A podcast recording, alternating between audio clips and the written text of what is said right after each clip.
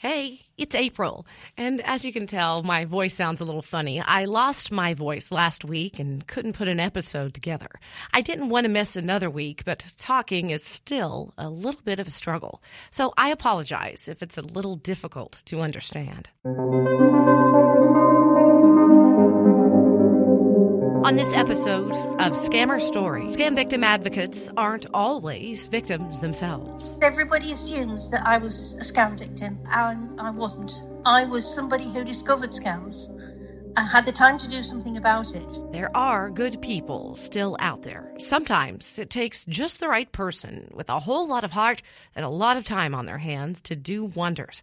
Like Ruth, who started Scam Haters United. We have somebody on messages all the time 24 hours a day. She's gotten to know the scammers' tactics well. They will do anything. They don't have any fear. Ruth has been able to talk some people out of giving money before it's too late. Others weren't so lucky and lost a fortune. 510,000. My name is April, and a scammer took $200,000 from my mother. I share my personal story in episode 6 of season 1. As you'll hear, Ruth is able to describe what happens between a scammer and their victim so eloquently. She has just the right combination of stern and compassion. Here's Ruth's story. Basically, my husband died, and he'd been ill a long time, and um, he died far too young. And, you know, so eventually, after a year or so, I put widowed on my Facebook page. All of a sudden, I was the most attractive woman in the world. I had generals and um, engineers contact me, telling me how beautiful I was, and it was just a lot of really unusual contacts. And me being me, and the biggest cynic in the world as well, Googled everything and found romance scams. Um, pretty disgusted by it, and sort of, I don't know, offended that they wanted to do this to me and just started to research it. I could. I was retired. Um, I took early retirement with my husband. Um, he'd been a police officer for 30 years and, and he took retirement. He died shortly after. Um, but I'd taken my retirement when he did. And so I, I had the time to do it. After looking around for a very long time and, and taking part in sort of other things that were online, I just had an idea of what I wanted to do. And how I thought I could sort of raise awareness, basically, and so that people could find, well, hopefully find what they were looking for, get some answers, get some help, and get out of a scam. Over the years, I've, I've obviously come to realise how big it is. Um, we have quite a, a group now that, that, helps with scam haters. Um, but yeah, that, that's how it started and how it started to grow, really, right from the beginning everybody assumes that I was I was a scam victim, and I wasn't. I was somebody who discovered scams. Had the time to do something about it, felt very strongly about it. But once I started to look online, I was also aware that people didn't search until after the scam and did become victims. And really, that's why I got involved. They will do anything. They don't have any fear because they're not going to get caught. Um, they don't have any shame because to them, they have a reason for doing it. And if you judge them, that's your problem, not theirs. You know, and, and so they'll do anything, absolutely anything, and say anything to get a victim and to get as much money from that victim as they can possibly get. Money, cards, services, whatever. Um, yeah, they just have no shame. This is the third page we've had. this has lasted a long time. Um, but we, we lost the first two and started again. I don't know that we're doing anything different to when we went down before, or whether Facebook's policies have changed, or what. I don't know. Um, we've been we've been stable now for quite a long time, so I'm I'm not talking about it because it might jinx it. We've had inappropriate content, mm-hmm. which which was confusing because they don't tell you what the inappropriate content is. Yeah. You know, they'll, they'll tell you why, in their opinion, they're taking it down, but they don't elaborate on it. It could be anything, you know. Mm-hmm. Um, so, yes, we, we did get, I think the first one was inappropriate content, and the second one was bullying. And this one, fingers crossed, it's, it's dead. This one's been up since early 2016. So I started in 2014, um, and then this one's been up since 2016. The inbox is constant now. I was surprised, you know. I remember the first few messages that I got, and I thought people want to talk to me, you know. And and then you start to read the harrowing tales because they are harrowing. You've got three or four a day, and you've got some people that just wanted a friendly person to talk to. Really, um, now it's constant. The inbox is always full. Um, we have somebody on messages all the time, 24 hours a day. We have shifts, which is the joke because at midnight I change over. I, I always sort of like send a, a, little message saying, you know, good night, everybody. The night shift's on, and then we have three three American ladies do the night shift. So, um, so yeah, it, it's pretty constant. A lot of times it's just saying, I found a scammer. It's this one. Somebody's contacted me again. Is he real? Is he fake? We've got lots and lots of regulars who know who are good now. We like them.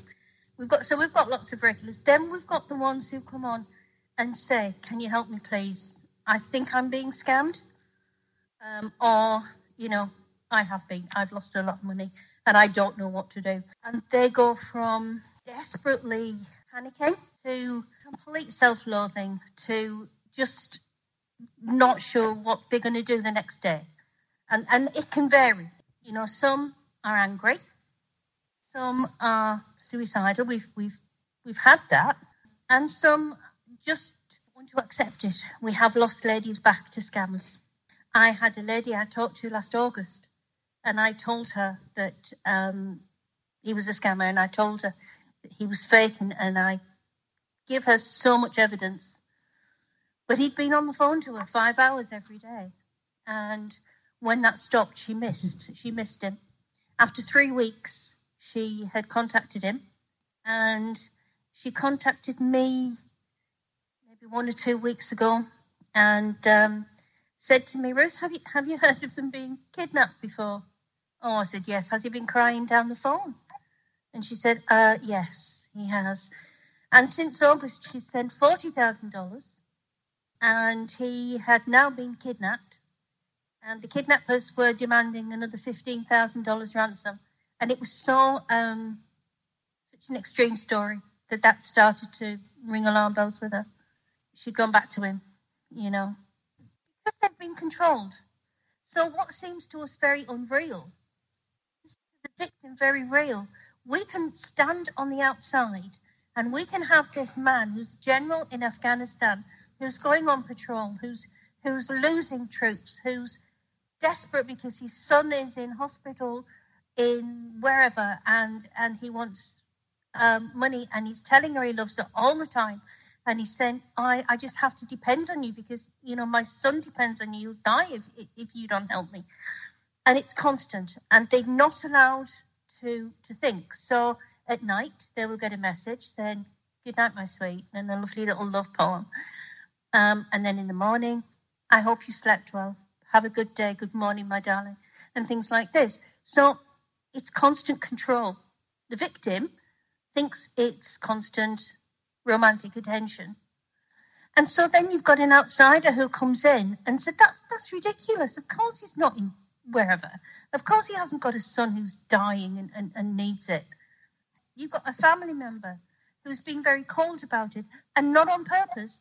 You know, they, probably really, really care, but they've been very cold about it, saying it's not, he's not real. Of course, it's not real. Then you've got the scammer who's saying to the victim, "But I am real, babe. I love you. You know I love you. I tell you, I love, I love you. We've been through all this together." And it's hard for a family member or a friend to actually know what it's like to have that all day and every day when you are the only one in the room and he is texting and he's saying all these wonderful things and she's just lapping it up. And once they start to believe, it seems that there's very little a scammer can do that will put them off that. Once they start to believe, the scammer can get as ridiculous as he likes and they just take it. They, they will accept anything. So it's hard because the family member or the friend has not had this constant barrage from the scammer in the, in the control. They can only see it coldly. I can see it from both sides. you know, I can see why the family member will not understand it. And very often, their mother has sent $50,000. You know, the mother's taken out a loan or she sold her car or something. So, you know, it's, it's impacting on the family. So you can see it from both sides. And, and it's dreadful, dreadfully hard. Ruth has helped a lot of people who have lost a lot of money, but one woman in particular lost a lot. 510,000. Um, obviously, a very rich lady. Yeah, 510,000. I, I said to her, um, why, basically. And uh, he was one of these scammers that was sort of quite religious. Um, and of course, she could trust him. And of course, he was a very wealthy man. He had millions. He just couldn't get to them at that time. And he would give her every penny back and he would give her it back with interest. And she believed that. And then in the end, uh, he made a, he made a very basic mistake. And he started to send emails. The emails were different. And it was sort of, I can get anything I like out of this woman. I can tell her anything. And they just got very, very complacent. But there again, they'd had half a million dollars from her. She was a wealthy lady, so obviously that's a lot of money for anybody to lose, whether you're wealthy or not. It was the betrayal. It was the total betrayal. And she felt stupid. And that was the biggest thing with her bringing her around to having a bit of self worth so she could start to to sort everything out because obviously once you're in it that far they have got things like bank account numbers they've got all sorts of, of information that they can use in the future on that person so you've got to sort of bring them down a little bit and say look this is you know you've got to do some damage limitation now and i know this hurts and i know it's bad But let's just spend a few days trying to sort this out so there's not going to be any fallout for this in the future. It's not easy to do, but also it gives them something to concentrate on.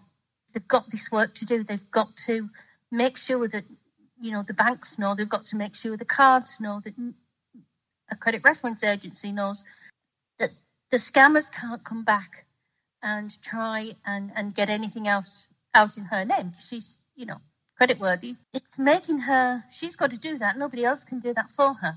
So it's, it's grounding her a little bit. Now, once she's done that, she can panic as much as she likes, but I like to get them safe.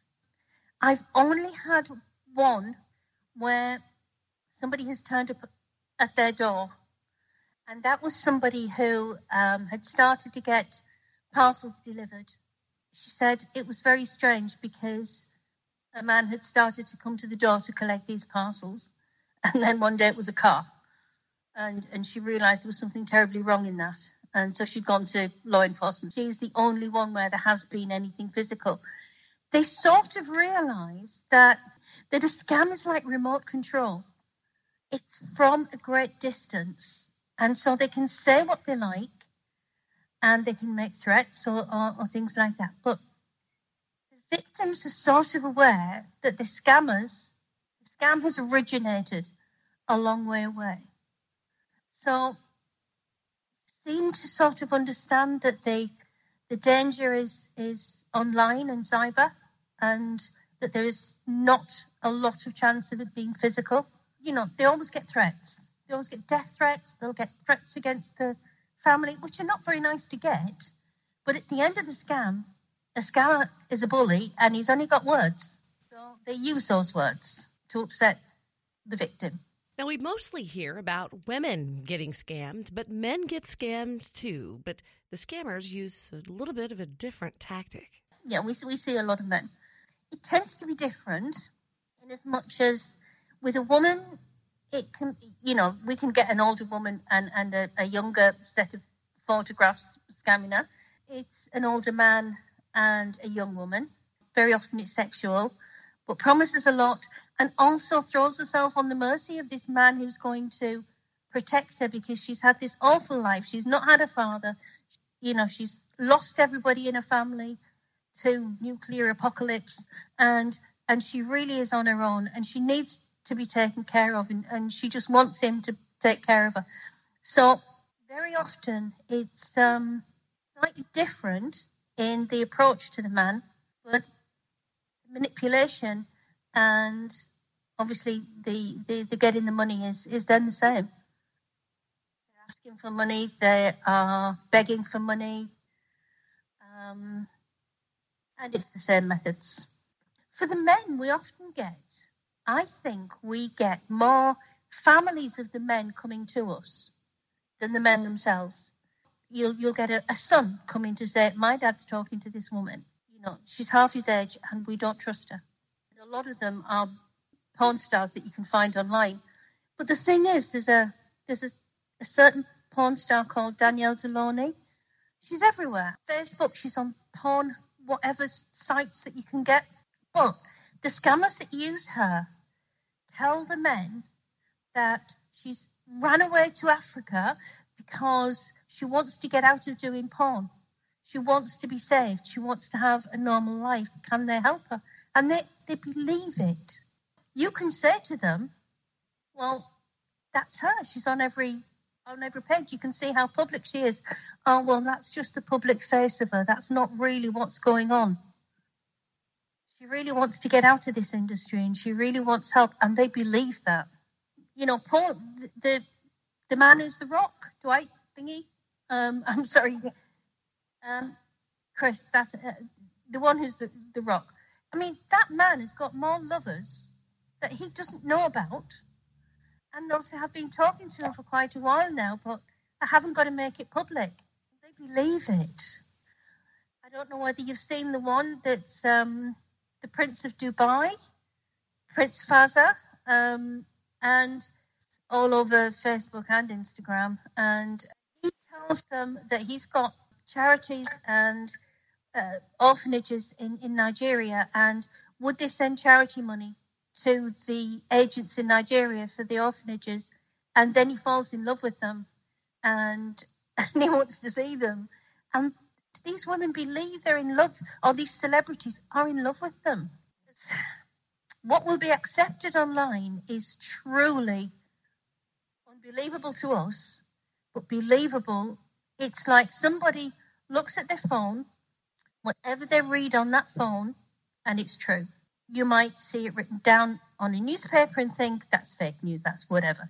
If it's online and it's said to them, they don't look to left or right, they just accept it and it's true. It doesn't matter who it is the solution's got to be awareness. The, the, the, solution has got to be, and I try a lot to contact, you know, magazines or radio stations or whatever, particularly over here in the UK, because it's never mentioned over here at all. And it's sort of brushed under the carpet. You know, we get a lot of victims from here as, as well as everywhere else, but we do. And it's very hard to get any form of attention um, any programs about it, anybody putting anything out about it. I'm I'm not a fan of shows like Catfish because to me they're making it too much like entertainment, and sometimes they're not that nice to the victim, and the, the you can see the people in the audience thinking, huh, "That would never happen to me." Um, she's stupid. What we need is little bits of things like, you know, documentary saying this is what happens. And some, I know it's mad, but saying to women, don't answer them. And, and I really, I really believe that women have to be, men, men and women have to be told, oh, look, you're going to get this friend request. It's always going to be fake. Just delete it. Because people don't, they, they'll accept them, then they'll find out the fake. It's not going to stop. Africa's not going to stop it because it's too lucrative. Scammers aren't going to stop it because it's too easy. So we've got to stop money going to them. And, and I just have a little thing where I would love it when the laptops and the phones fall silent. And so, you know, they send out all these friend requests or follow requests um, or apps and things like that. And and they get nothing back because everybody knows but it's got to be it's it's just got to be out there and it's just got to be awareness and to treat it as matter of fact don't treat it as well you know this woman she's lost $30000 and she's 70 and her online lovers 32 or whatever. Don't treat it like that. Treat it as this is what's happening. This is what's going to come into into your friend request. This is this could happen to anybody at all. This is going to come to you. When it comes to you, reject it, delete it. Don't start with it. When everybody knows about it, then it's got to get less, you know. But at the moment, it's growing. Getting more and more and more.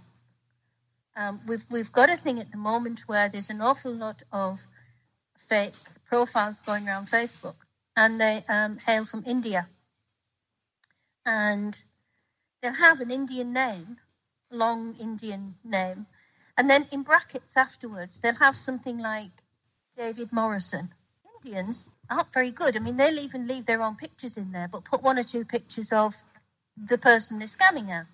And I asked a woman the other week, and I said to her, "But he's got a really long Indian name, and then it says David Morrison.